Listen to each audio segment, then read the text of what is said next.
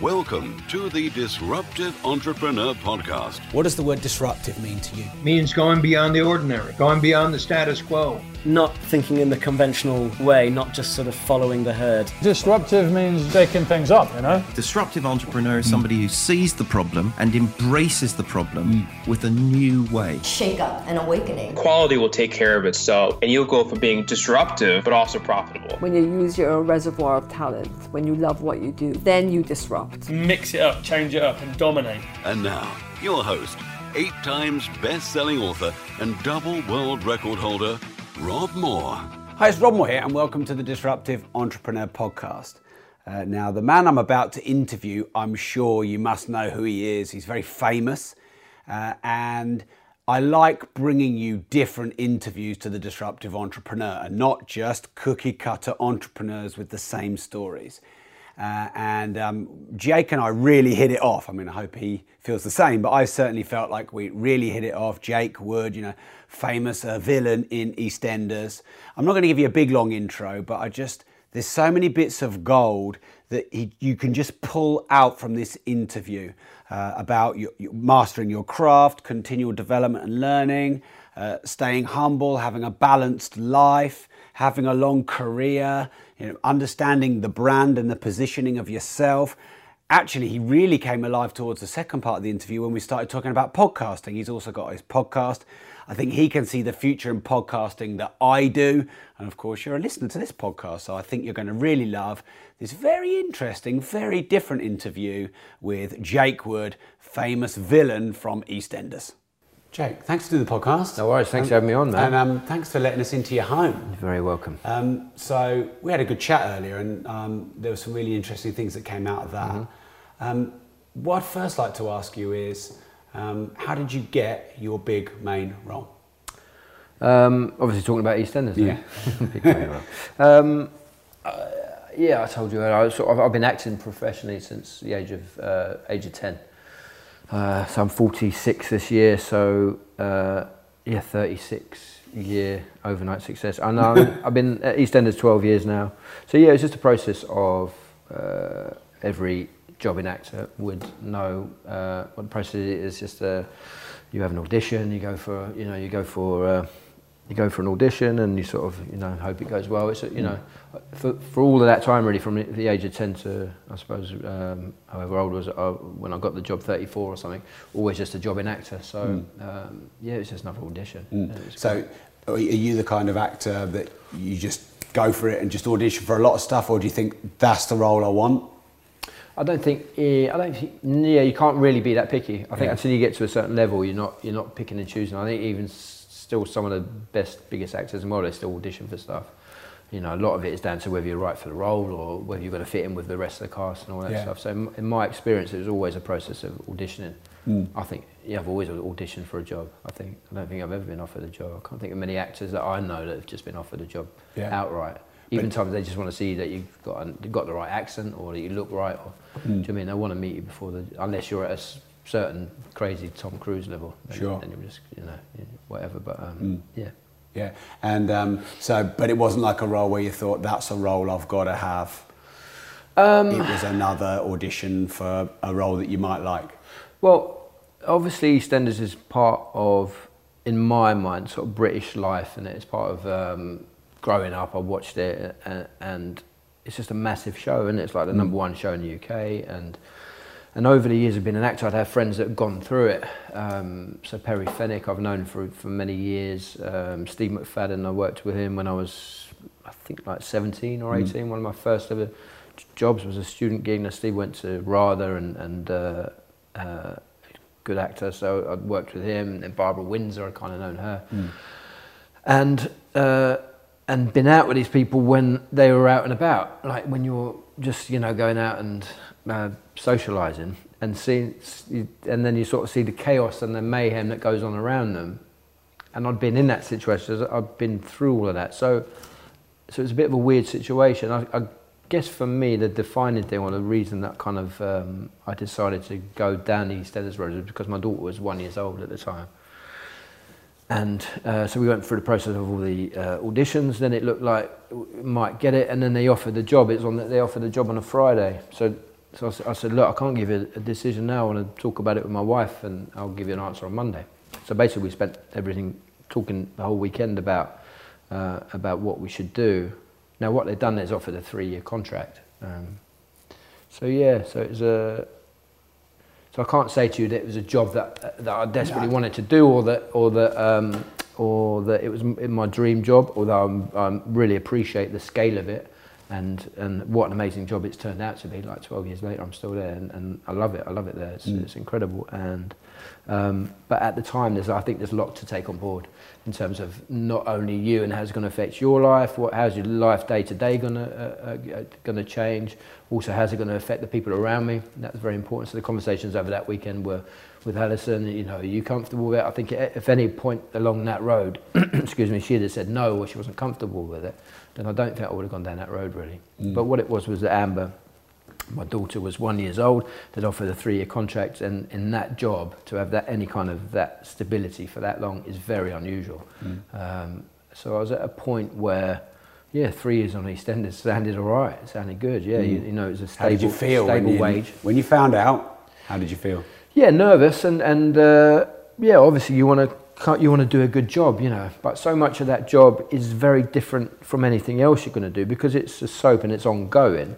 A lot of the reaction to the actors or the characters is very immediate. You know, like the episodes we film now, they'll go out in six, seven, eight weeks. So, um, so there's this kind of like symbiotic relationship between you, the actor, the character, and the, and the audience that you don't normally get on any. If you do a film, you do a film, and two years later it might come out. Then you'll get a reaction. You know, theatre is different because you get the reaction there and then, but then it's gone. You know, it's done. But on that, because it's uh, because it's ongoing and because um, because they take all that feedback very seriously. Um, yeah, you just you want to come in and you want to do a good job, obviously. But then so much of the other stuff, whether the audience is going to take to the character and use the actor, is just totally out of your hands. So um, I've seen it over the years where very good actors come in, and sometimes the character doesn't quite work, or they don't like the storyline, or they don't something's not right with that family, and the audience they just they they'll- don't take them at all. Yeah. So. Um, so having been offered a three year, year contract and going into it and knowing the scale of it and knowing the, the size of it and the, the, the potential effect it will have on all aspects of your life, yeah, nervous, nervous, but excited, you know. But um, one of those where you have to really sort of focus in and, uh, you know, there's a lot to take on board there. There's a mentoring system there now, so which which uh, I think was there when I when, when I joined, but I think over the years they've realised that um, uh, with EastEnders or any big soap, I suppose you're taking on more than just the job. You know, you're taking everything else. Because when I walk out the studio, whatever that, you, you know, to, to all intents and purposes, everyone, I'm still Max Branning. Yeah. Do you know what I mean? So it's, uh, Yeah. so it's, you know, how do you, what, you know, how does that, how's that going to affect you? Mm. Well, and so what they're guiding you through, basically living a normal life and being a big star in EastEnders. I think it sort of self-regulates itself. There's people that have been there a long time and have been, and uh, yeah, just uh, you have to get comfortable with it. You have to find, and everyone's different, aren't they? Like you know, different individuals. so everyone's got their own little way of dealing with it. But anyone who's been there for any length of time can only have been there for that length of time if they've found a comfortable place with it.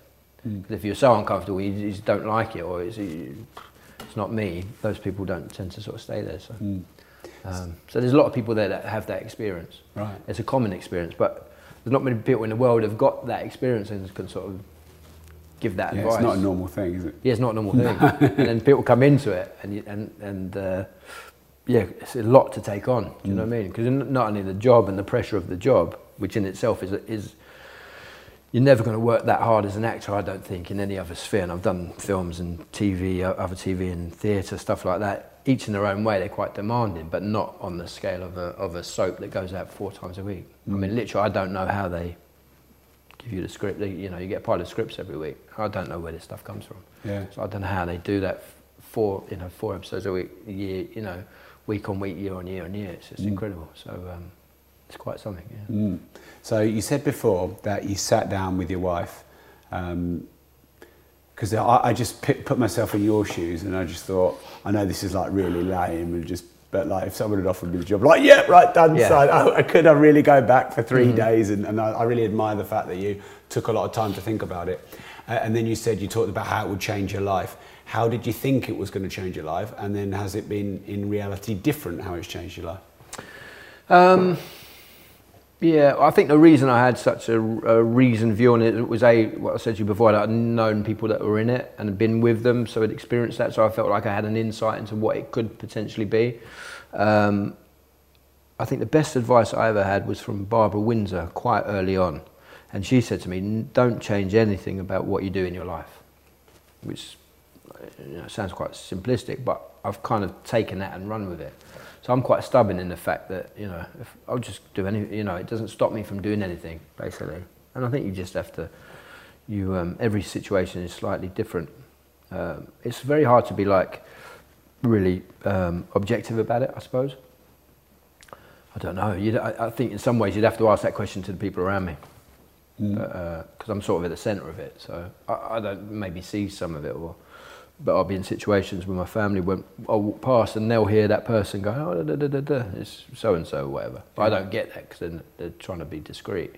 Yeah. But everyone else gets it, so it's weird for them. So- which was always my concern, Right. going into it.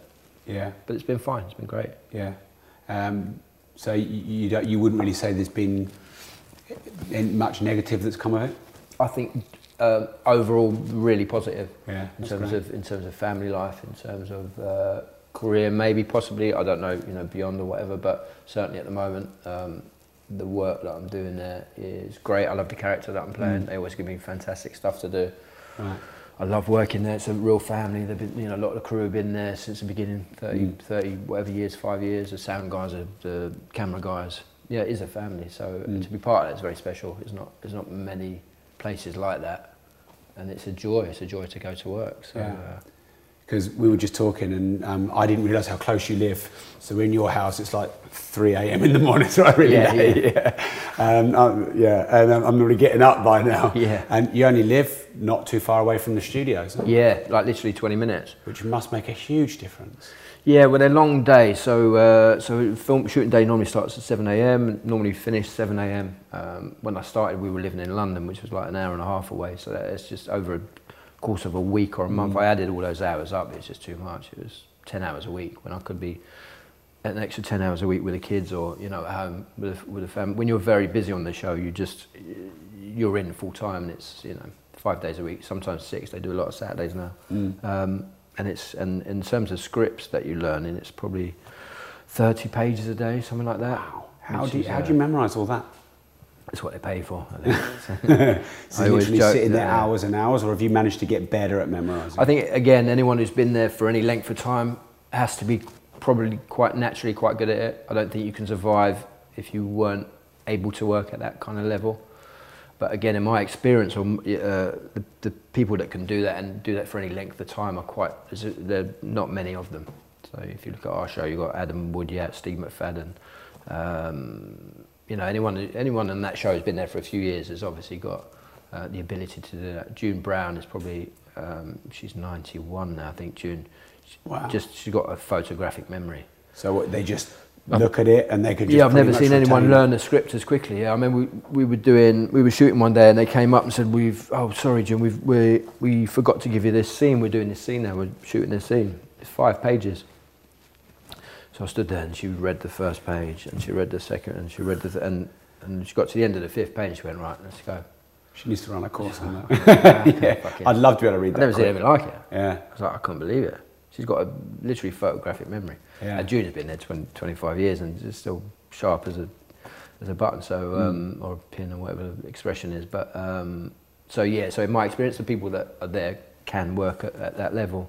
So do, to put do you think because they've been doing it for such a long time? Do you think? no, not necessarily. I think you just have to, you know, you have to fall into it. I think Mm. it's a muscle. It is a muscle. If I, if I have a little bit of time off, and then I go back. I, th- I do struggle. I think you do struggle a bit. But when you're up and running and you're in that, in that rhythm, in that, in of just doing it, learning, getting rid of it, learning, getting rid of it, you just then you can just hoover it up. Mm. So it just becomes that thing that you do.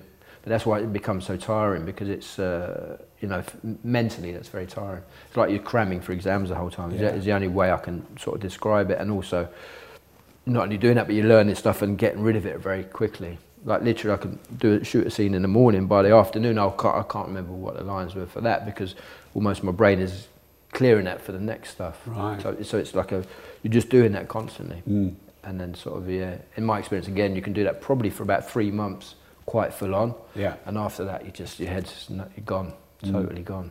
So you, you learn to adapt, and I think they are very good um, at EastEnders at recognising that. So what they do is they is the characters have very busy periods, or they build build up. So you, when you're very busy in the storyline, and the build up might be uh, a couple of months, and then and then that, storyline will come to a head or explode.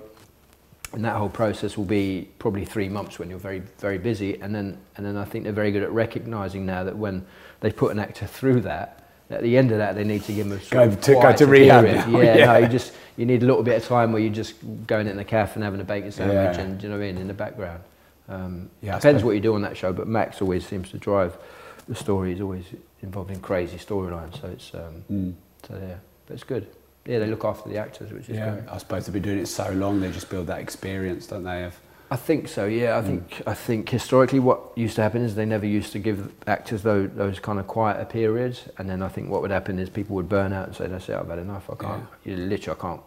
You, I don't think you can work under that workload for. Yeah, my experience is probably about three months, and then Mm. you just you feel like your just head's going to explode. Mm. Um, so yeah, it's all those things. Interesting. Mm. Like to put it in perspective, like if you do a film, they might do half a page a day, page a day, maybe Wow. two pages at most, something like that. Um, and EastEnders, because it's multicam, there's three or four cameras, they can just shoot. If you and that's and another exciting thing about it for me is like it's very, it's almost like theatre. So if you're doing a seven-page scene, you'll do it in one go, and the cameras are just running. A Yeah. little bit like now, they just keep keep running. So you'll do it in one, you'll do it in one hit, Mhm. which is great because I think it's just for uh, for an actor, it just frees you up. So so I think some of the performances are really are really exciting and live because because if you've done your homework and you know your lines by the time you get on there, Mm. you can just you can just let it roll and and they'll whatever happens they'll catch. You know Mm. the cameras will catch. So in that sense, it's very exciting to work there. People are like, I can go there every day and, and sort of like churn it out. But in my experience, every day is so different and varied, and and you're always getting that. You know, if, if acting is what you love to do, which is you know, which is what I love to do. I love the whole process of it. Then it's just an exciting place because Mm. you're just given that freedom. Right, we've got a ten-page scene now where you have a massive round. We're just going to smash it out. We're going to do it in one thing, which Mm. in some ways is very intimidating for, but other people just thrive under that pressure. Yeah. Do you know what I mean? It's very like exciting. Mm. There's not much hanging about. No, sure. Yeah, so it's good. Yeah. And um, how much of what you do is sort of planned? So I'll give you an example on the way down in the car. The way I like to do my interviews is I like to do some research, but I don't like to overdo it. And I don't, Mhm. want, to, I don't want to ask you questions that have been asked a million times before. So if I do ask one, just tell me No, to shut up. And, you know, um, and so there's a part of me that wants to plan what I'm doing. Yeah. then there's a part that wants to just let the interview and the journey go. Mhm. Are you like really scripted, or have you got a little bit of you know, are you going in the scene knowing everything you're doing, every phrase, every expression, or, or are you sort of trying to interact with the people in the scene and there's a little bit more of the moment as well? It's a combination of all those things. Right. So And forgive my ignorance, by the way. yeah, I yeah, no, no, no. So they're all good questions. Yeah, because probably I don't think many of my No. listeners are actors. No, so yeah, yeah. It, it's uh, yeah, it's a, it's a fascinating process, isn't it? So, but partly, well, first of all, you've got the script, so you've got to be pretty accurate on that because you because my lines are feeding your Mm. lines. So you've learnt your script with your cue lines. Now, if I don't give you your cue line, you're standing there going, yeah, where's that fucking line? You know what I mean? Like, you need your line. So, um, Yeah. so it's not as free form as you might like. No. That's probably one of the pressures of being there. Of course. Uh, you've got to be switched on. You can make it your own in some senses. Yeah.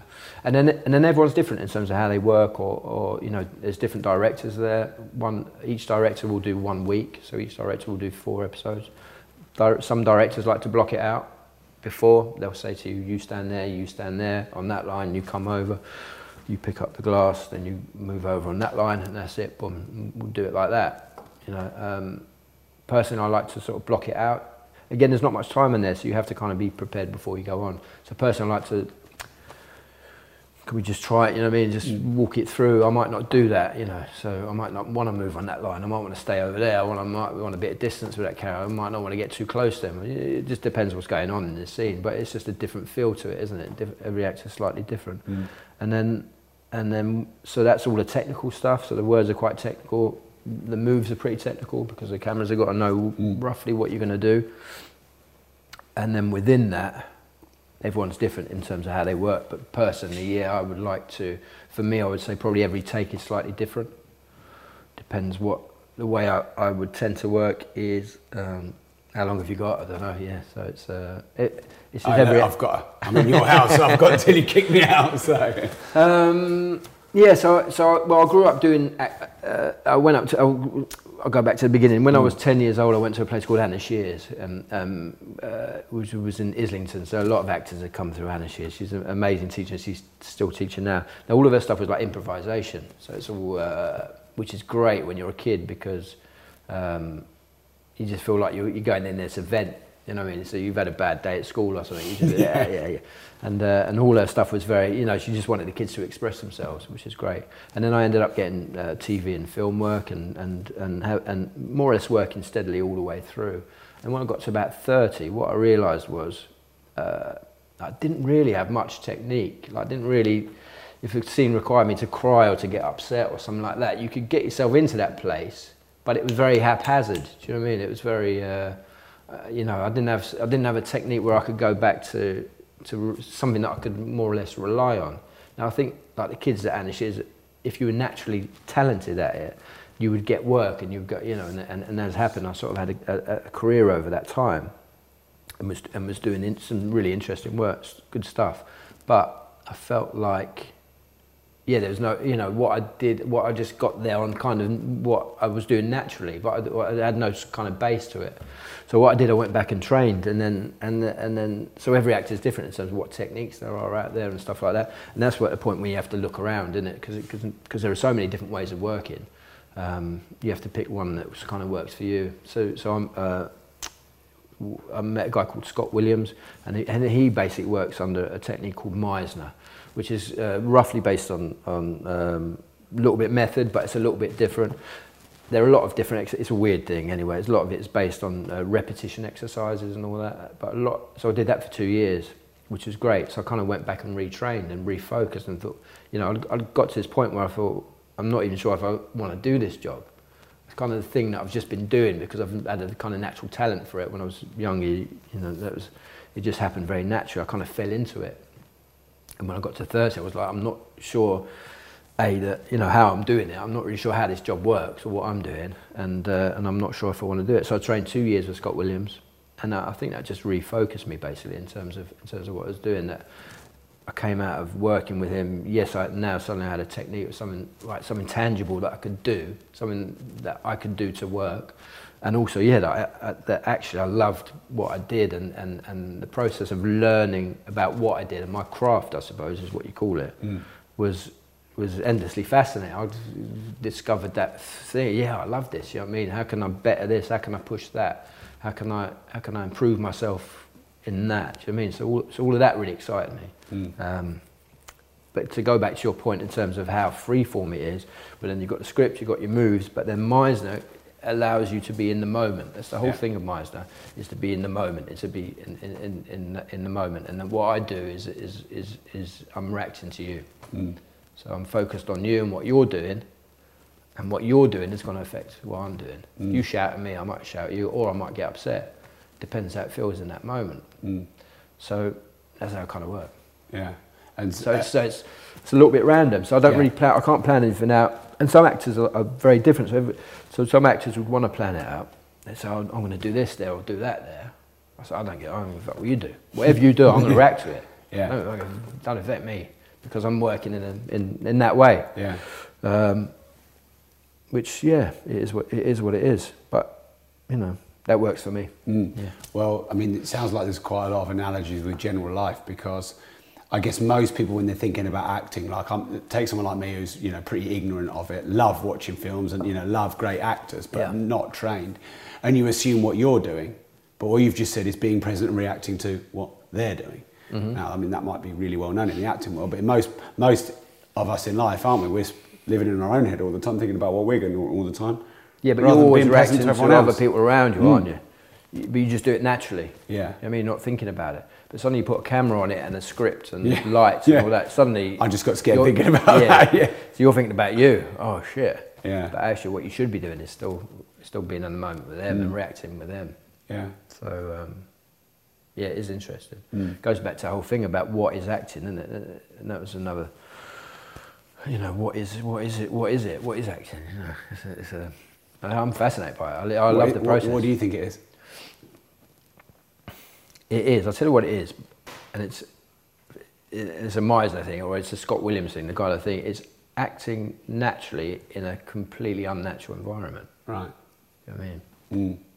Consciously unnatural, because that's your job, innit? You're there to um, to to that's your job, but your your job is to be natural in that environment. Mm. Like a theatre or something. You know what I mean? Your your job is to be as real as possible. If you love to travel like me and you understand the power in escaping the money for time exchange trap, but you just don't know how to do it, then building an Airbnb consultancy business could be exactly what you have been looking for. Right now in the UK, there is a completely untapped opportunity through helping struggling Airbnb hosts by turning around their underperforming properties and generating you huge commission payments in the process. We are going to teach you all of the tools and all of the techniques that we've learned over the last five years through building our very own multiple six figure Airbnb business, arming you with everything that you need to swoop in and save the day. Minimal startup costs, zero risk, and almost unlimited potential. Sound good? Welcome to the Airbnb Consultant. Contact us through any of the channels included in the studio notes to get the conversation started.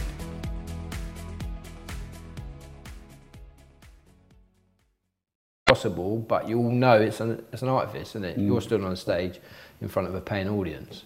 And everyone, you know, if you break it down, it's slightly ridiculous, but everyone, everyone, everyone, you're there, everyone's there to, to, to, to go with it, aren't you, sort of thing. Mm. And that's, that's, I suppose that's, uh, yeah, good acting for me is, yeah, someone who's just acting natural. But then, you know, yeah. Is there any, are there any actors you think amazing, just brilliant? Oh, there are loads. Loads yeah. of great acting. A- a- you want to name? Um, I wouldn't say anyone specific. I would say like performances, probably. Yeah. Oh, so you can have a, a performance rather than an actor. So you could have an actor you don't normally. I'll give you an example. I thought Tom Hanks is. He did this film.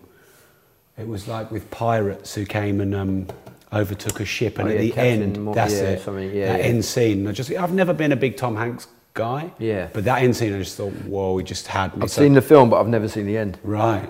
It's one of those films with a shaky camera, isn't it? Yeah. My wife got seasick. Went Yeah. to leave. Well, that, that end scene. Is it a good scene? I'll have to Yeah, see yeah. It was good up to that point. Yeah, but I'd not really thought of it like that. You're teaching me a lot just interview you. So like you can have a good actor and you can have a bad film. You can have an actor you think, okay, but then they do this amazing scene. So yeah, and it depends what story and uh, what the character is and, and all that. It's hard for me to watch a film and switch off. To be fair, Well, 'cause you're always thinking in actor mode. Well, not always, but uh, yeah, I know how it works. So it's it's it's very rare that I would like watch a film and It's like a prostitute having sex. I don't know. I don't know if that's the same thing at all. But I can't uh, believe I just said it. Yeah. um, yeah, so it's it's hard for me to like switch off. Do you know what I mean? Yeah.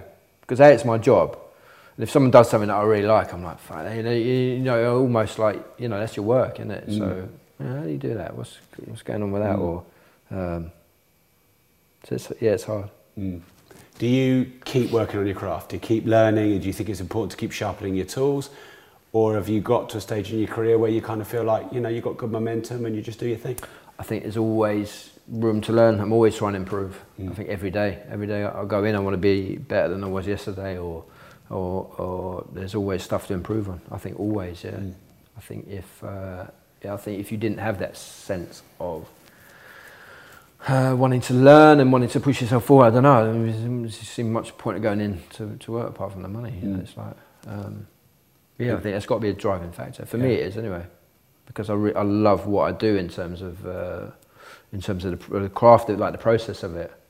It's really interesting to me because it's about people really. If you're an actor, you've got to be interested in people and what makes them tick because you're playing other people. So put yourself in, it, in that situation or get a character in that situation. I have to understand, you know, you have to understand maybe why does that person act in that way? that would be different from how I act. Why is he doing that? So it's uh, so yeah, it's good. It's a really good job. It's Mm. really it's interesting. Mm. And are there any particular things you do to develop your craft and learn? I mean, obviously, you talked about going back to um, acting classes, or is it literally just you're always watching? Um, uh, I suppose part of what I do is um, I think the beautiful thing about Meisner, the technique Meisner, is the only limit to how far uh, you can go with it is how far you what is how far you want to go within yourself, if that makes sense. A lot of it is getting yourself into an emotional state to be ready for a scene or something like that. Yeah. Um, now, how you get to that emotional state uh, is you take a, a journey of fantasy, or you think of something in your life that's sad, or something like that. You know, it's up to you. How far do you want to go? Mm.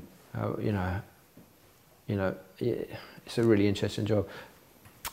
Like if if uh, if when I went back and retrained, if we if ever you were dragging this stuff up to in order to get emotional, uh, it would always be this is because this is good for your job. You're not, you know, you're not here to sort your problems out. If you've got issues and uh, and uh, painful stuff, go and see someone about it. Go Yeah. and sort it out. You know, that's not what we're doing. Do you know what I mean? Yeah. But there's but there's almost an element of acting where you bring up this stuff in order to. And does that bring up any of your problems? Bringing up all your baggage? Depends who you are, innit? Yeah. Depends because every you know actors are just people, innit? So the, you know, yeah, of course, yeah. But in Mm. that sense as well, you, you don't have to go that far, do you? That's, that's, Mm. the, that's the other beautiful thing. But then in terms of your work or your craft, it probably betters you to to to drag up that stuff.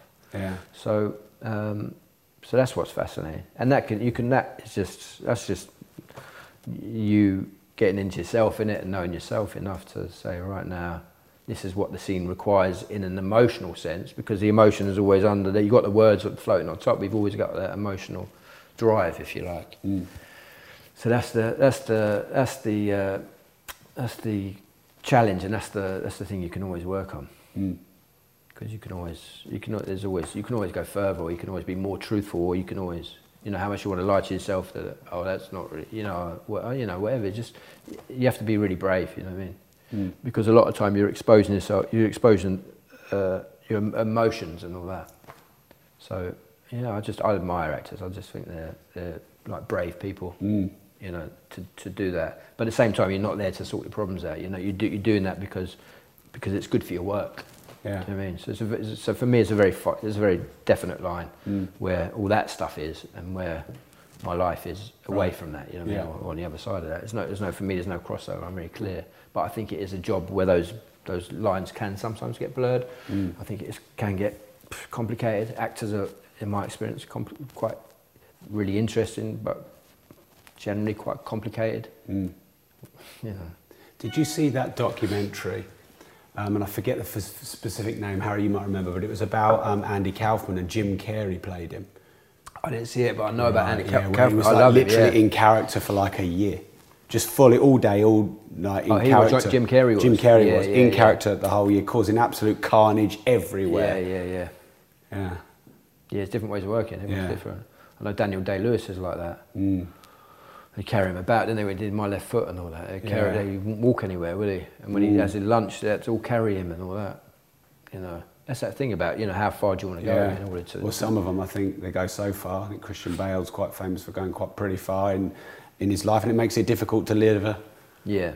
your But personal again, life. That's a different way of working for me. That's more like uh, more, a bit more method acting, a bit more sort of. Um, that's a bit more down the route of, uh, in order to play a murderer, you have to know what it's like to have murdered someone or something. You know what I mean? I, I, I don't, I don't necessarily agree with that. I'm, Okay. I'm not, I'm not like fully wedded into that, Yeah. um, into into that method acting thing, Mm.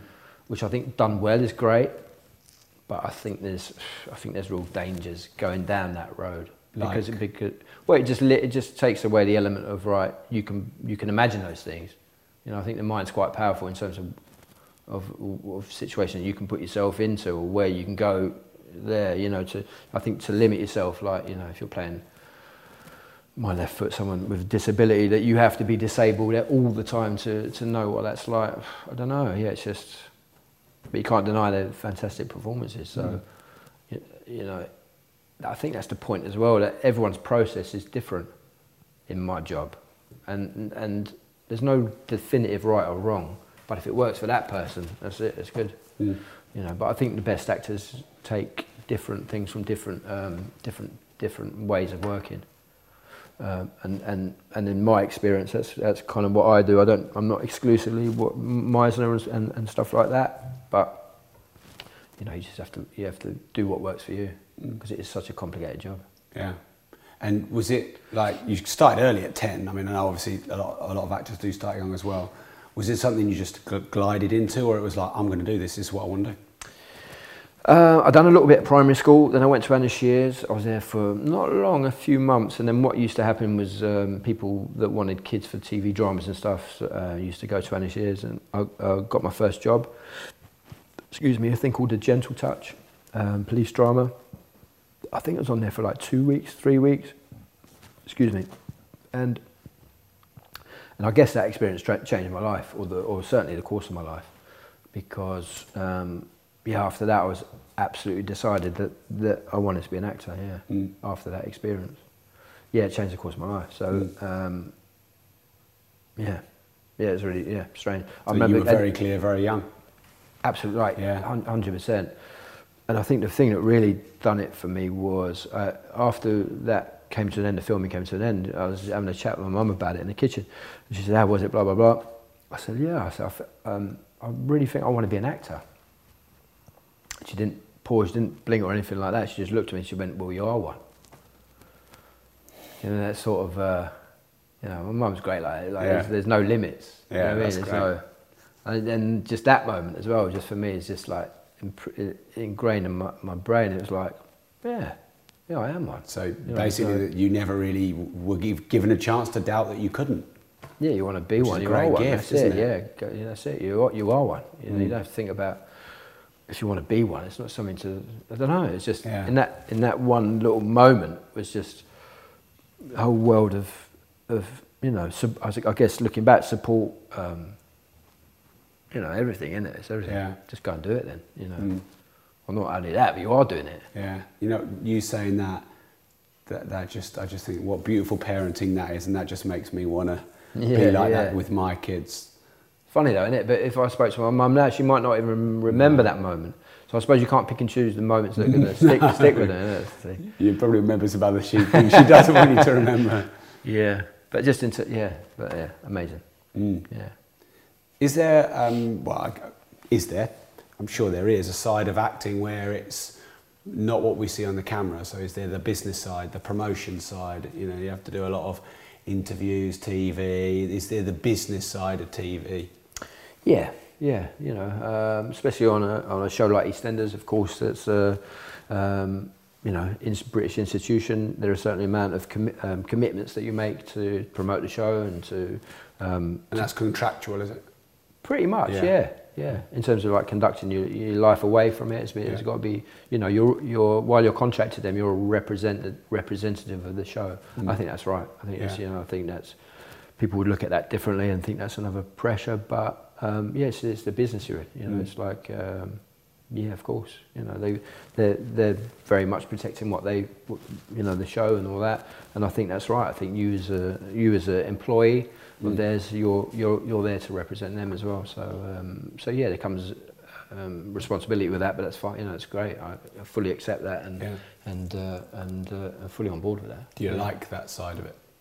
Yeah, I like being part of a team. Yeah. Um, you know, it's uh, usually in, in acting, and, and if you have a good career, it's always contract work. So a contract starts and ends. The film would usually be probably, you know, it might be six months, three months, six months. Usually you don't know what you're doing um, straight afterwards.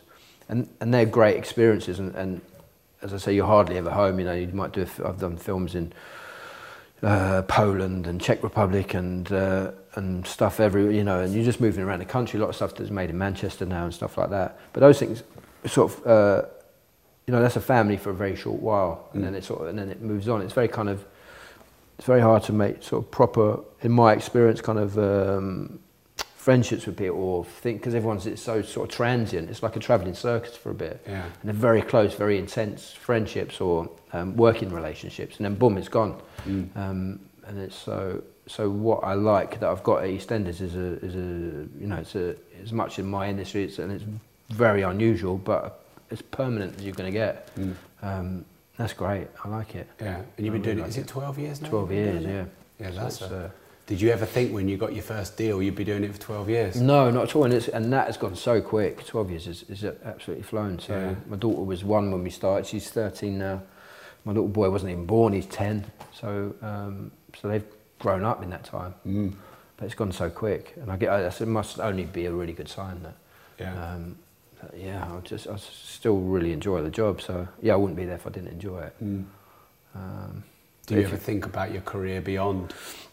Yeah, I think it's always um, a consideration, and it was a big consideration at the very beginning, because I know in real terms it's going to cut you off from a from a lot of work.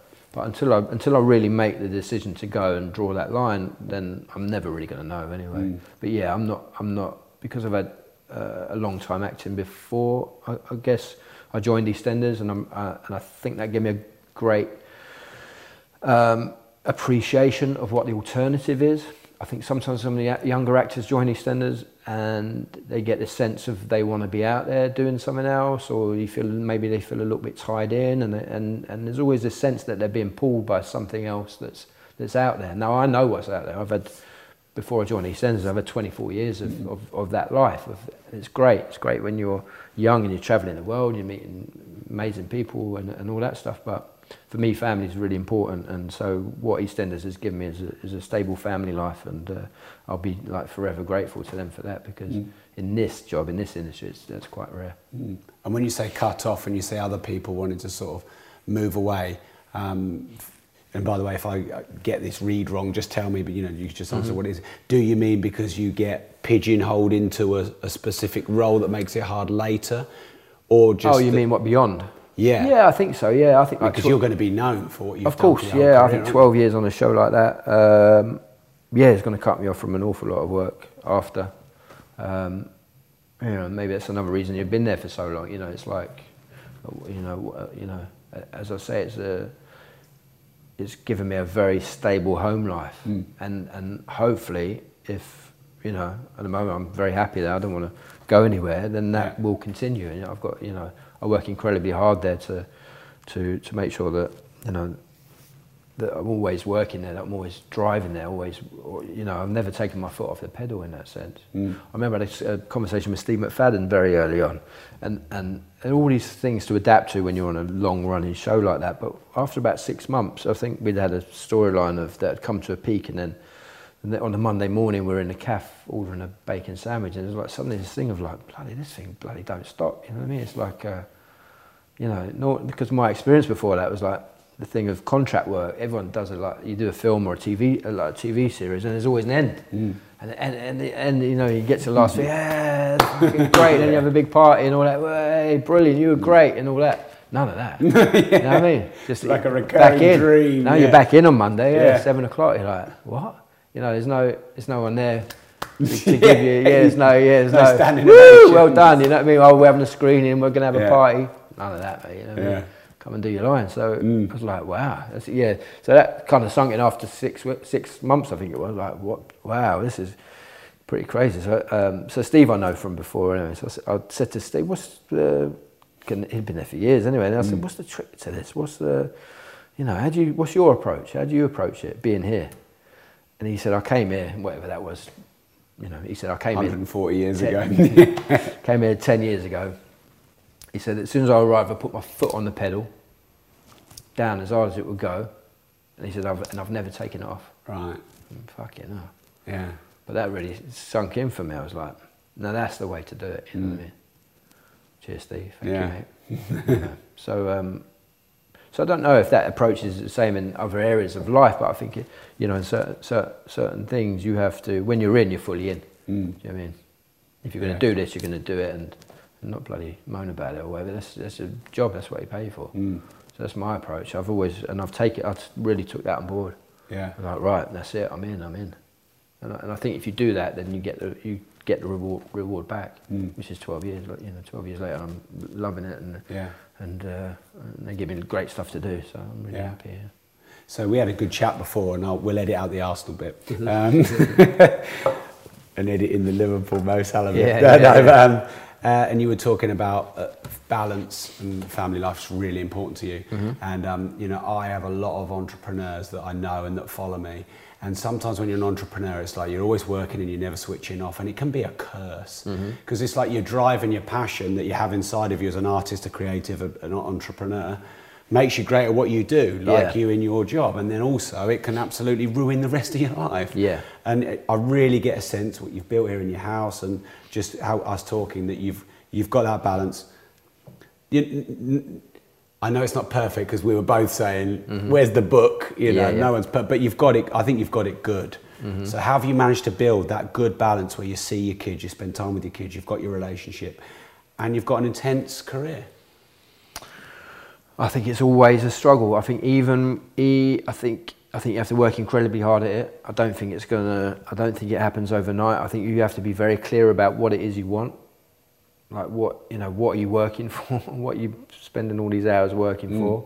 And for me, if it's not to enjoy the time with the kids and to see them grow up, I don't know what I'm bloody working for. Mm. Well, spending what time for? So.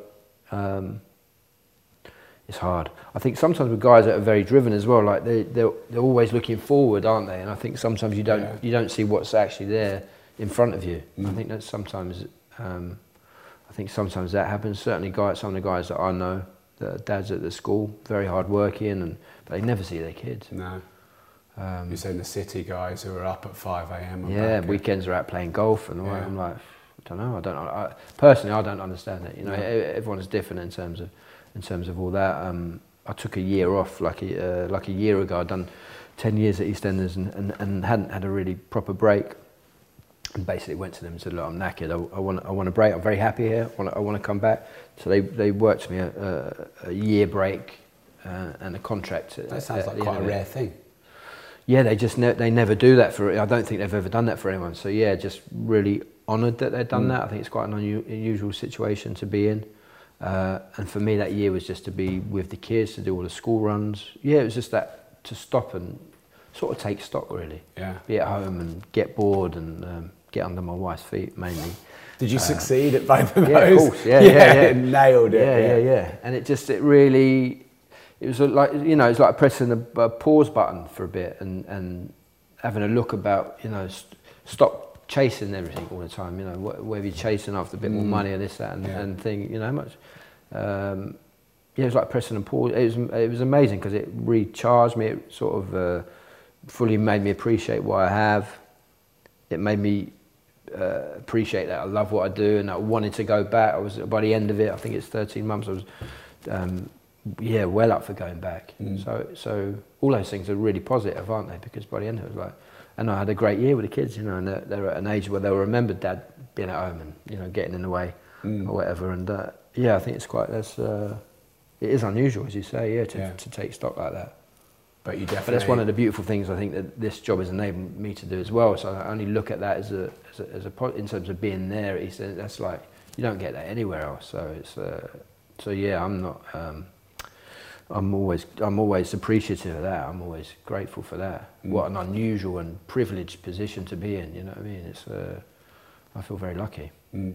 Yeah, and it's interesting as well. When I took that year off, a lot of the dads, because I was doing all the school runs and all that, and a lot of the dads were very curious about what I was doing. What you, what you do? I was like, oh, I'm having a year off. You know what I mean? Like, I want to, I want to, I want to, you know, see the kids and spend a bit of time at home. And uh, yeah, so so as a result of that, I ended up having these conversations about, you know, immediately they would they would think about their own situation and, and explain to me about what they were doing and how they were trying to work it out.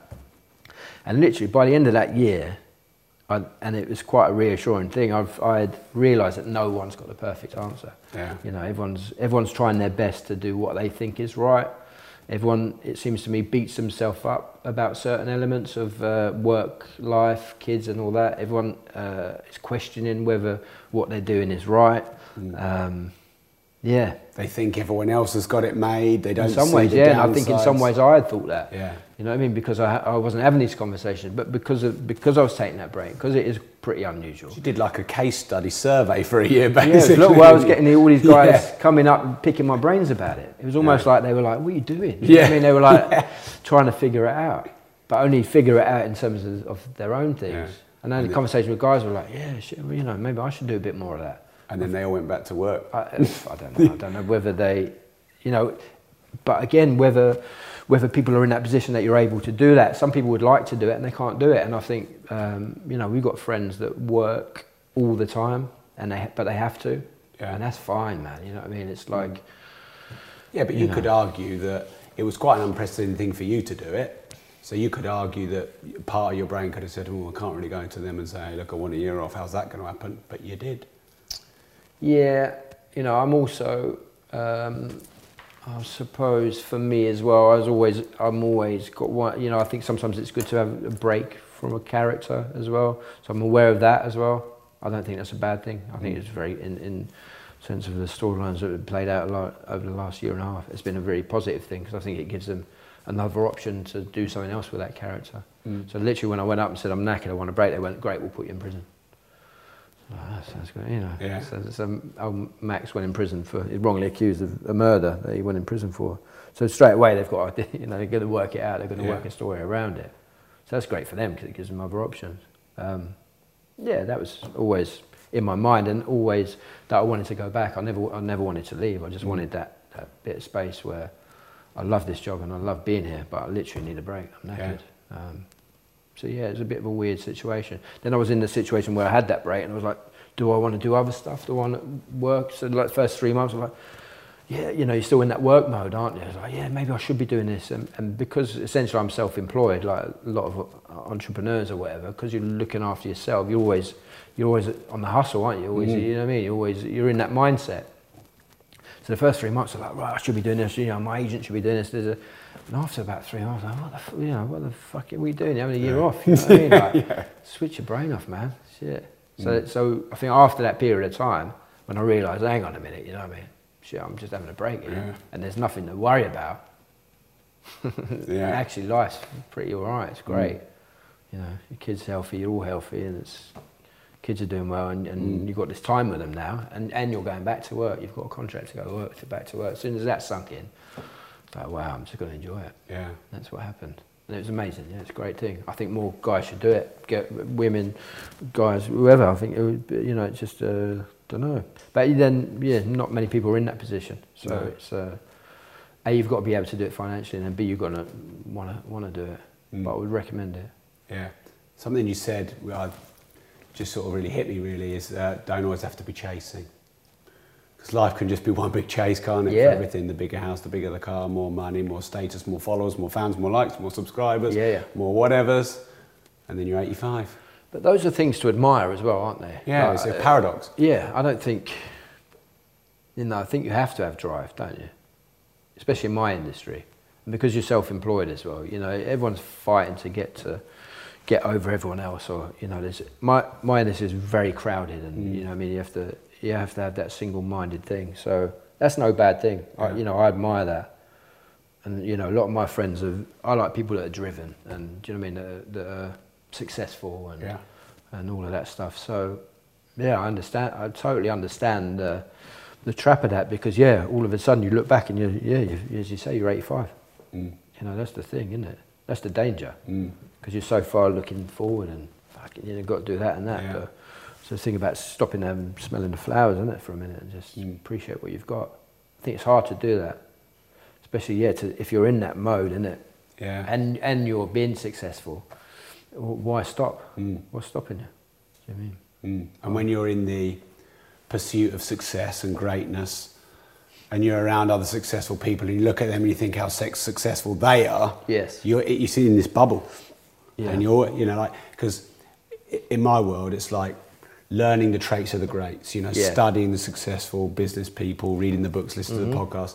You know, like I've got my heroes, but sometimes like you put them so much on a pedestal, and I want to be this person. It, Mm. Yeah. it can you end up thinking, well, who am I and what am I? And, and it can be a bit of a curse sometimes. Yeah, I always think it's that there's that image of that guy in it who's got the boat and all that. He's fucking mate, he's fucking he's nuts, and he pulls out into wherever can or whatever. Fucking, you know, what I mean, this is it. I'm, I'm mate, Yeah. and then the fucking someone, someone else pulls up next to you with a fucking boat twice the size Yeah. of yours. What are you gonna do? Yeah. Yeah. It's that thing, years. isn't it? I think so- someone very wiser than me, and I and I kind of live my life by it. Would always say, don't judge yourself by people that are below you or people that are Mm. above you. I think Yeah. all aspects, and I think you're right. It doesn't matter how far up the ladder you are. I think that always that always applies. Absolutely, Mm. always applies. Because for me, if you if you put yourself, if you judge yourself by people below you, I think it can. I think it leads to arrogance, and you're a little bit self, bit smug and all that. And, and we meet people like that all the time. Don't we in life? You know, looking down on other people. I don't understand that. It's Mm. ridiculous. Um, and then I think as well, if you judge yourself by people that are above you, then you'll be then you're then it will be you'll be bitter and you you know what I mean it's uh, you'll be jealous of what they've got and I think both of those things are really really negative mm. things aren't they I think you have to find your level where you are and fucking be happy with it Yeah. done Yeah. you know you are where you are in life I think there's always going to be people worse off than you and there's always going to be someone better off mm. so where does that put you do you know what I Yeah. mean And how do you therefore find who you are, who Jake is? You know, the happy you who's not over comparing yourself to anyone else. That's it. I think that's it. I think that for me that's the key. When you're younger, you do that all the time, don't you? Look at, Yeah. especially as an actor, look at him, your contemporaries. Look at him. He's doing that. He's doing that. He's doing Mm. that. Yeah, you know, and then you're doing better off than some of your peers. Oh yeah, Check me out. Yeah, so it's just uh, it's exhausting, isn't it? Mm. So I think I think probably when you get a little bit older and a bit more maturity and, and maybe that comes with a little bit of success as well. If maybe if you weren't a little bit successful, you'd still have those traits. Mm. I don't know. I really don't know. Don't know what it is. Mm. But in terms of what I'm doing, I'm very happy. And, it, and it doesn't really, you know, my life is not just EastEnders. You know, it's like it's family and it's I've got a podcast and it's uh, my friends and it's. Yeah. Do you know what I mean? Mm. Uh, Let's talk about your podcast then. Yeah, it's Yeah. good. We've done. We were, we were uh, just talking about Joe Rogan's one, weren't we? So obviously you like podcasts like as Rogan well. one, yeah. Yeah. Yeah, podcasts are like. I'm pretty new to them, to be Mm. fair. Uh, yeah. Four years ago, I think I got into podcasts, and it was like, how can such cool stuff be free? How Yeah. can you get such access to such, you know, whether it's you know just entrepreneurial or money making information or how to stuff or just really cool people that you'd go and pay Mm-hmm. Yeah. to see live? Yeah. How can this all be free? And I like the fact it's so specific as well, Yeah. isn't it? In terms of like, you know, you listen to a radio, 90% of it is just Yeah. waffle, isn't it? Mm. 10% you might, oh, right. But podcast, you can go straight to the, you know, you can boom, you go yeah, straight and there. you've got the fast forward 15 second button fast for forward, the ads. fast forward. Yeah, I think I think podcasts now as well in terms of the technology. Now it seems like they're really getting it together, aren't they? Mm. Now you can literally go on. Then there's a play button there, and you press play. Yeah. Like, I'm not sure how accessible they were. I don't know, like when you started four years ago, whether it's that simple. Yeah. Whether you're on Android or whatever, you. Because a lot of people I talk to now, they're still like a little bit befuddled by it, Well, and they've got iPhones. I go, look, man, you got Most people, app. four percent of the UK that was me. podcasts. Yeah, Six months it ago, was that me was four me. years ago. That was yeah. me. Yeah. What's a podcast? I didn't know what a podcast was. No. Yeah. They go, you got a, you got a podcast out on your phone. What the fuck's that? Yeah, So- yeah. Suddenly there's a That whole purple app that you never even saw before. Yeah, there's a whole And world in there. I do it all the time now. All that wealth of information Yeah. that's just your finger. And It's, you I talk to people now. I go, what are you into? They go, I don't know this that. I go, fuck, it's all in there. Yeah. You know what I mean? It's all in there. Crazy. Yeah, although everyone is listening to a podcast, so they've had that same experience as us. Why did you decide to do one? Um, why did we decide to do one? We well, we got approached to do one um, by my agent's brother. Works for BAMMA, which is a mixed martial arts, like the British UFC. Um, he always wanted to do a fight podcast, but more boxing. Yeah. And he, he didn't know who he wanted to do it with. He had the idea for it. And then and then he met me, and then my my best mate is Spencer Oliver, Yeah. who uh, Sky pundit, but also ex-European champion. He's got an amazing story. He um, was European champion and had a horrible injury about two. You know who he is, yeah. About, tw- about- before. yeah, about 20 years ago. Um, uh, which, yeah, he was 23 years old and he was defending his European title at the Royal Albert Hall. And uh, yeah, he, he woke up three weeks later from uh, from being in a coma. So obviously that's one of the, you know, the harsh reality of the sport. I think you know, I think you know things have got better. I think in, in that sense. Um, but yeah, so me and Spencer are just best mates, and we were doing a thing called Boxing with the Stars, which was essentially a charity event. So we, we did fundraising nights, but we get people off the telly fighting each other, like Mm. Wayne Bridge, and, and I did one uh, on my year off. I wanted to have a fight, and I can't I can't do any contact sports when I'm under contract to EastEnders. So yeah. Um, I do all the training anyway, so it was a good opportunity for me to have a little fight. So I did that, and we put them on YouTube, and so all that stuff was really going well, and we we, we just love it. We just love being around that um, that world. You know, I, I really like it. I like fighters. I, I just think they're really interesting people, and uh, Mm. and all that stuff. So yeah, so so that was it. Yeah, they sort of saw me and Spencer together and how we are. I'm like, all right, okay. Did you fancy doing a podcast? And uh, yeah, so so yeah, and we had- we had the setup here to do it. I do um, some voice work for a um, a gecko in America called the Geico Gecko. There's a, there's a CGI gecko, so I do. I've been doing that about 15 years. So I already had a studio here, so uh, so it seemed like the perfect thing. Mm. Um, yeah, so it's amazing, pound for pound. Yeah. it's called, um, and we're just getting amazing guests. So we had Gary Lineker, um, Tyson Fury, we had Piers Morgan last week, and it and it and then we're getting all the fighters. Um, but the idea is like boxing is the umbrella that brings all these people together, Right. and we all love boxing. But you know, what's your story? And, and it's like the you know. I, th- I, and there's another lovely, lovely thing that I love about podcasts is there's no time limit to it. Mm. isn't it? So if you're getting good content, co- content out of someone, it can just go on. So Yeah. um, yeah, and you just get to you get to, you know our thing is very much relaxed chat about. Mm, So he comes over here and you just do it in your studio. we do it yeah. We always phone out. Yeah. And uh, yeah, we're oh, loving they, it. They yeah. phone in. You don't get do them live. No, they always phone out. Yeah, Right, yeah, yeah. But I think that's working to our advantage because, and I had a chat with Spencer about that, and I was like, why? Because we're just getting really relaxed conversations Mm. with people like Tyson Fury. We had him in Spain. Tony Bellew was in Florida. Yeah. Um, Billy Joe Saunders, I think he was out in Spain. Mm. And, they, and I think it's partly because they all know Spencer anyway, but um, but also I think it's because they're at home. Yeah. Like they're in, in, like they're probably in their pajamas. You, you can hear the kids running about. they're in a safe environment. Yeah, they're not yeah. in a studio with fucking light, you know. And then Mm. someone comes up to them, oh no, yeah, by the way, you can't swear or whatever. They can say Yeah. what the fuck they like. So, um, so yeah. So so what we're doing is kind of shining a different light on the sport that we love, but the Mm. characters within it and the human side. And I think that what that does for me anyway. Once I met Spencer and Adam Smith, who's head of um, boxing at Sky, and I love boxing. I'll always go to all the shows and all that. Frank Smith, who's Eddie Hearn's number two. Mm. I just love being around it. So all of a sudden, I was I was I was able to go to all these shows and all these fascinating characters all around. Um, uh, I lost my thread there, but anyway, yeah, it's just it, yeah for me. Sorry, that was it. The, the, so for me, so to get all to know all these guys and the boxers, what it does for me when I see these guys fight, it gives you a different emotional. Involvement because you've talked to them about their kids. You know, you've you've you've had a laugh with them, you've been out with them, Mm. or um, so no, you're not just seeing the warrior, the fighter that goes Yeah. into the ring, which we all love. Of course, these guys are when you see them do the ring walk and all that, and all the talk and, and you know the way in and these guys in, in anyone's minds are warriors, aren't they? They go in, it's, it's a gladiator, isn't it? It's Mm. gladiator sport. And uh, it's one of the reasons we love it. But also, um, I think once you get to know the character and that these guys are, uh, they're just bloody normal blokes, aren't Mm. they? Going in there. Yeah. Um, I think it just gives you a different insight. Mm. Like when I did my one, when I did my uh, white collar one, um, Kevin Mitchell was there, he's European champion. And so after we had the fight ended in a draw, but it was great. I was knocked down a couple of times in the last round, and it was, it was amazing. We did the whole training and everything like that. It's on YouTube. It's on the Boxing with the Stars YouTube account. So you can go and have a look. Um, but I, I was sitting and talking with Kevin Mitchell afterwards, and he said, "How was it?"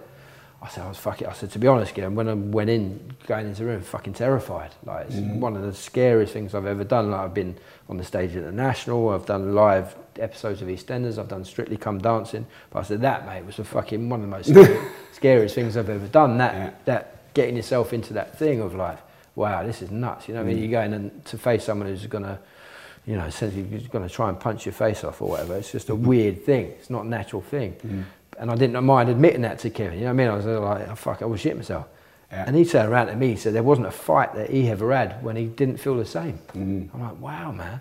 Like, if you watch his career or whatever, you know, I'm a big fan of his when he was boxing. He's retired now. You would never think that. Yeah. You'd think this fucking, this guy's a fucking warrior, you know what I mean? He's Mm. going in. But actually, yeah, he said, yeah. He said, I felt exactly the same. I shit myself. Yeah. Crazy, man. Mm. So, for, so for us, that, that's the part of the sport that I love. I love the, all the characters around. I love the cuts men, and I love the doctors that are there for 200 quid. Um, they're, not, they're not there because they need the money. They're there Mm. because they get the best seat in the house, you know what I mean, and all that. So, um, so that's what we're doing on the podcast. We're getting these guys in and we're just hearing their story, really. Mm. So it's, uh, yeah, we've done 18 episodes, so I suppose it's quite young for a pod. Yeah. And we hit number one spot, number one sports and recreation podcast in the Wow. UK about three weeks ago. Yeah. So I think it's a combination of the guests we're getting because they're amazing. If you look at the list of people, it's nuts. Mm. Um, but I think it's also that we're doing something different from the other fight uh, podcasts that are out there, which are very stats and figures and very sort of like people selling fights, which is great. I love all those podcasts. Yeah. But I don't think anyone's doing what we're doing, which No. is relaxed chat. You know, Yeah. what's your favourite biscuit? You know, and Mm. all that sort of stuff. So uh, yeah, yeah, it's good. We're loving Yeah. it. We're really enjoying it. Um, I, I feel like media is really changing um, because you know 10, 20 years ago the big stations they had all the all the airtime. Yeah, all the cards, And now Yeah. someone like me, I'm, I'm a nobody, and I can just set up a podcast. Yeah, absolutely. And just say what I want to say. Okay, No editing, no scripts. Yeah. Say what I want. I can pick my niche. You can. It's a very intimate medium as well, isn't it? I mean, you know, like you, your listeners are really. Well, you're between their ears. You're, Yeah. you're in someone's head, aren't you? So, Exactly. yeah, yeah, yeah. And they're going to get to know the real you, the very intimate you. Mhm. Uh, yeah, I, um, I think it's. I, I just. I, I think it's the future. I really do. Yeah, I In America, so. there's. I think there's something like 20 odd percent of the population are well into podcasts, and in the UK apparently it's four. That's going to grow though. Yeah, exactly. definitely. Yeah. Yeah. I think. I think. I think once you once you discover it, once you discover the world of That's same, same thing. Yeah. Fuck it, you're in. It's that- That's that it, you're door done. that's open. You yeah, you can press. You know, you can switch. You can listen to a bit of it and then go Yeah. off do something else. Um, yeah, it's good. Mm. Really good, man. So yeah, we're, we're like really yeah, just excited. Mm. Just just loving doing it because we we sit around talking shit about boxing anyway. Yeah. And uh, And all you've done now yeah, is put microphones in put microphones. That's it, and people seem to be enjoying Yeah. it. So, yeah, you know, the, the podcasts that I like are sort of, and I like Joe Rogan for that, where he's very honest about. He says, "I don't, oh, I don't know what I'm fucking doing. All I'm doing is, is talking." Yeah.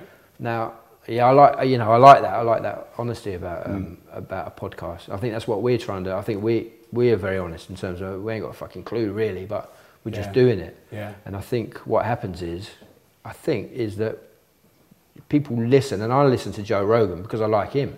Yeah. I don't give a fuck who he's talking to really, but he does get some amazing guests. But Mm. really, I'm into him. I like I like spending time with him. Yeah. I want to spend time with You him. You feel like you know him, don't you? You feel like you're his Yeah, mate. yeah, you're, you're sitting around having a chat with him. So, um, and I think those are the those are the listeners you want to get, aren't you? Because they're they're because they're coming in because they want to hear you. Mm. You know what I mean?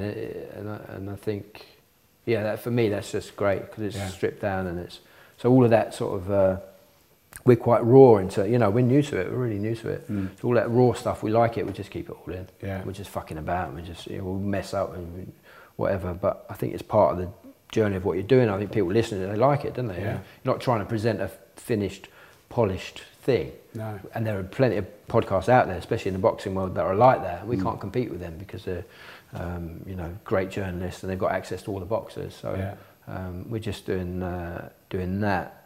But, but again, I think that's to our, benefit because I think the people that come in and listen to it will listen to it because they like us. They like Yeah. spending time with us, and and uh, and that's what we're doing. So, Mm. yeah. I just looked at your watch and it's not far off 11 o'clock, so I, I could stay here all day. and Yeah, that no, would I'm be really I'm happy, I'm happy. So we'll do a little, just quick four or five, quick fire. Yeah, and, go and for it. Yeah, and then wrap up. Yeah, no worries. So, um, do you remember, and if you don't, it's fine, um, the best advice you ever got? The best advice I ever Yeah. got. Um, apart from what I spoke earlier, maybe Barbara Windsor, don't change what you do when Hmm. you join EastEnders.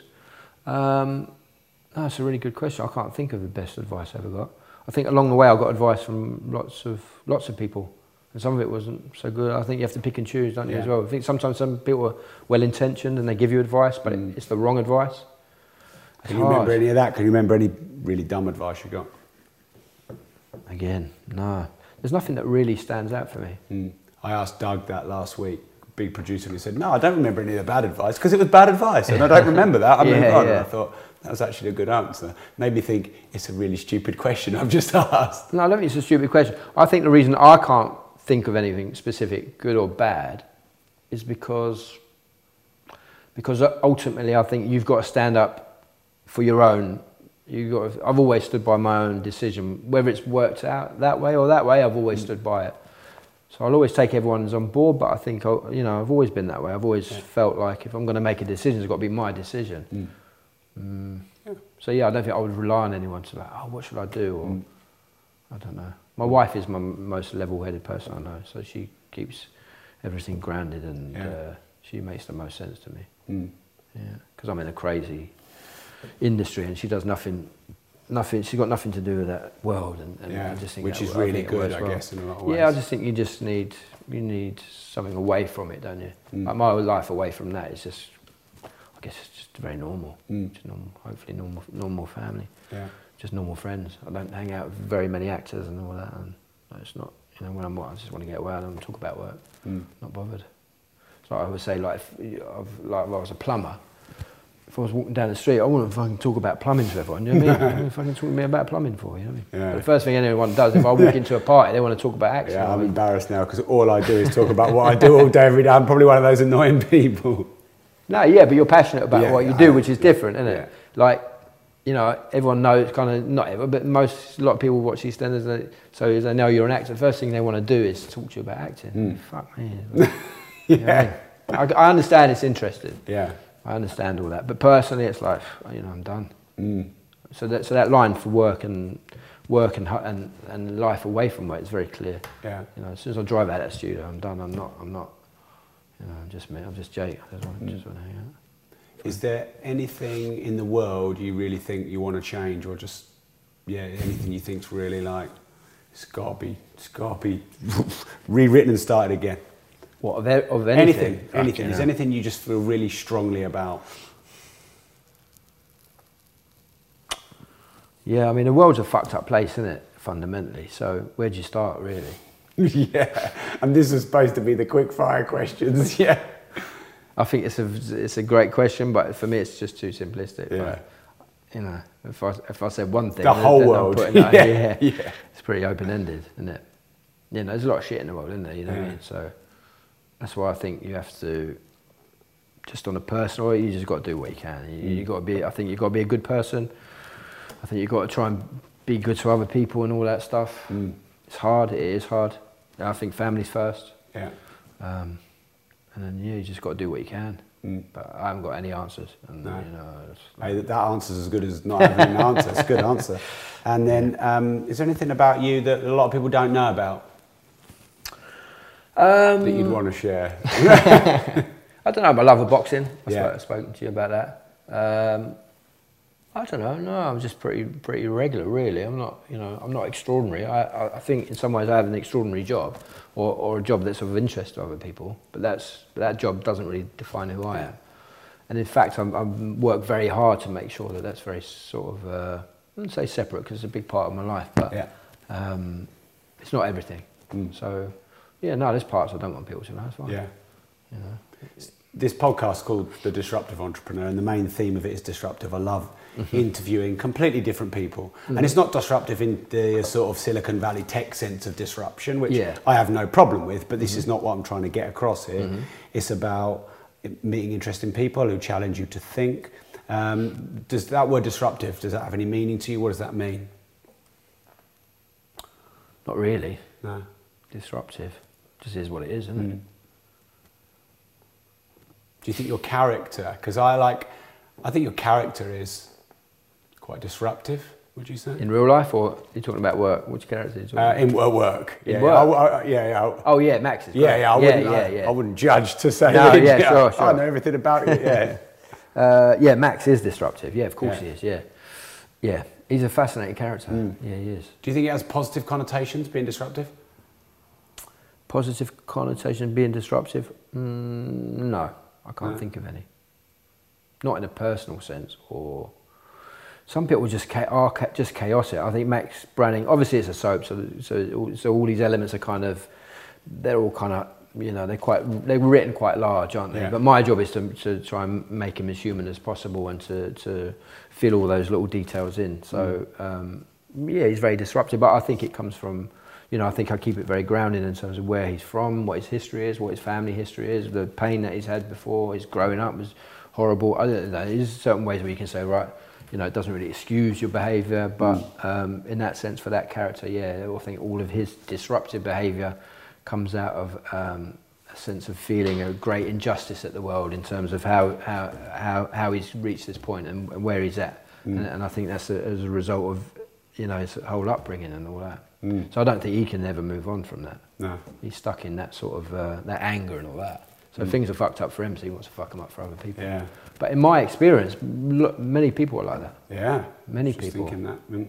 Many, many, many people. And I, and I don't think they do it out of uh, out of spite, or I don't think I don't think they even know what they're doing. But I think it's almost like they have to jeopardise anyone anyone else's sort of like what they've got because Mm. they haven't got it. And again, Yeah. I think it's that thing about comparing yourself to other people. I think if you go down that road, it's it's Yeah. a minefield, isn't it? Mm. Because we all do it. It's a natural thing to to do.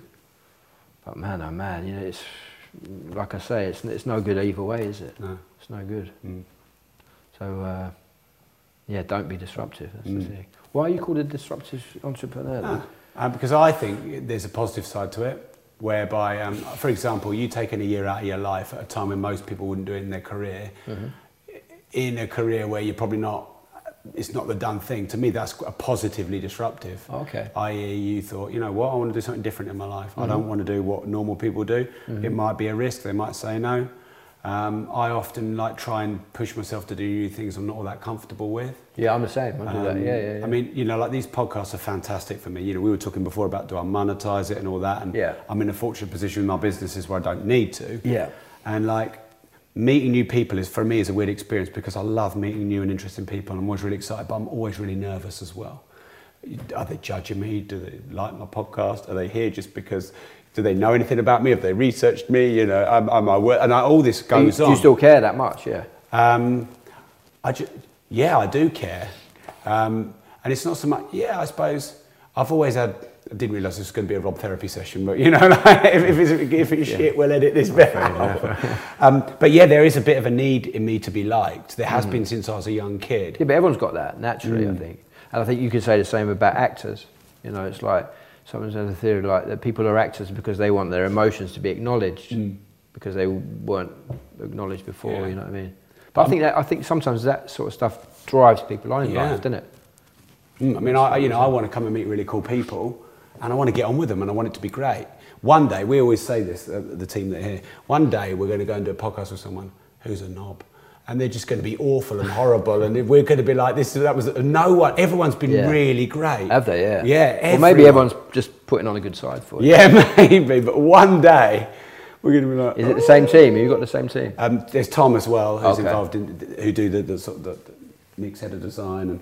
Um, t- So you work um, as a team, yeah? Yeah, I mean, I've got 70 staff in Oh, the office, you? Wow. but th- th- these guys do the all the podcasts, and you've been to a load of them, Harry, haven't you? And I can't believe you um, do this as a hobby, though. Yeah, I think it's. Uh, it's the best hobby in the world. yeah. Yeah. Meet, meet really interesting people, and it is uncomfortable. You know, like I'm coming to your house. That's a big thing for me. You know, I respect the fact that I'm in your house. Yeah, yeah, yeah. Um, and I'm meeting someone new who hopefully I'm going to get on with, and hopefully when I leave, I've added value to your life, or at least you, you think.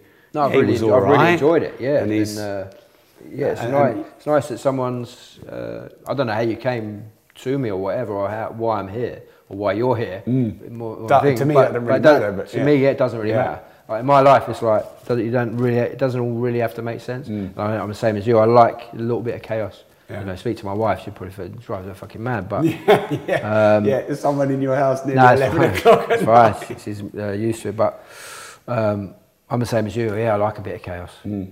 Yeah, so maybe disruptive is good then, but I was I would call it more chaos. Yeah, well, I, I more thi- like controlled I think that's the, it? it's the fine line, isn't it? Because yeah, I think you're right. Unless you push yourself out and and you know and meet, it's been real pleasure to meet you tonight. you. But unless you push yourself out to meet, I don't know who you're going to be like walking in. You know, who's that- who's Yeah, exactly. But um, but you're obviously someone who um, has excelled in what you do. I don't know like hundred everything about you, Mm. but you're obviously someone who's like doing incredibly well and just got like yeah obviously just positive Mm. positive in terms of what you're doing and that you're interested to meet other people that are positive in that sense that's only a fucking good thing man Mm. come on let's do it Yeah. Jake, thank you very much. Wicked. It's been a Nice to pleasure. meet you. Thank you. You too. Yeah, thank you.